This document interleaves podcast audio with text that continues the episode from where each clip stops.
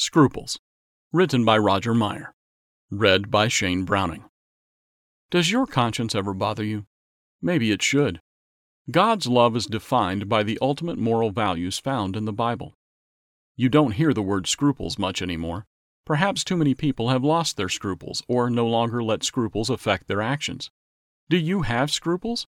Where do scruples come from, and how do you get them? A scruple is defined as a feeling of doubt or hesitation with regard to the morality of a course of action. Scruples are having qualms, reservations, misgivings, or uneasiness about doing something. Conscience is another word for having scruples. Our conscience, or scruples, is our moral sense or inner voice, which guides us about what is right or wrong. It alerts us that some action we are considering is not the right thing to do. Our conscience also produces shame and guilt when we have violated our values.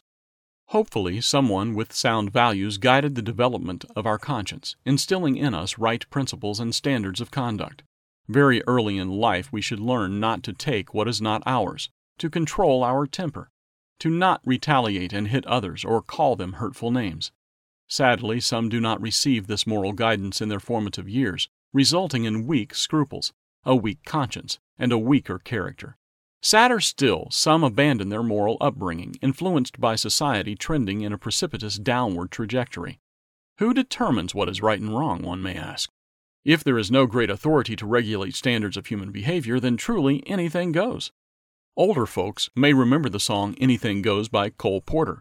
Many famous singers have recorded the song, though not all with the same lyrics. The original lyrics referenced events, people, and scandals occurring around the Great Depression, how times had changed since the olden days, but now in the nineteen thirties, anything goes.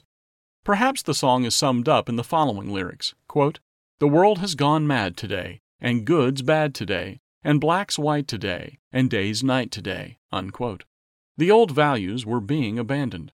But if Mister Porter or other people from that era were shocked back then, what would they think if they were alive today and witnessing changes taking place now? They would likely die on the spot of horrific shock. It is obvious mankind does not have the intelligence or judgment to determine a set of values that will lead to true happiness without harmful consequences. Only a supreme, all-knowing God has such capacity. The Creator God long ago established a way of life and a set of rules, which when followed leads to joy, happiness, health, and prosperity. With all of the advertising of products we see every day, we are skeptical of anything that sounds too good to be true. Thanks to lawsuits that have taken companies to task, we at least get to know that there are admitted side effects, though relegated to the fine print or fast-talking announcers at the end of the commercial message. But the Creator's rules are simple and straightforward, and without harmful side effects.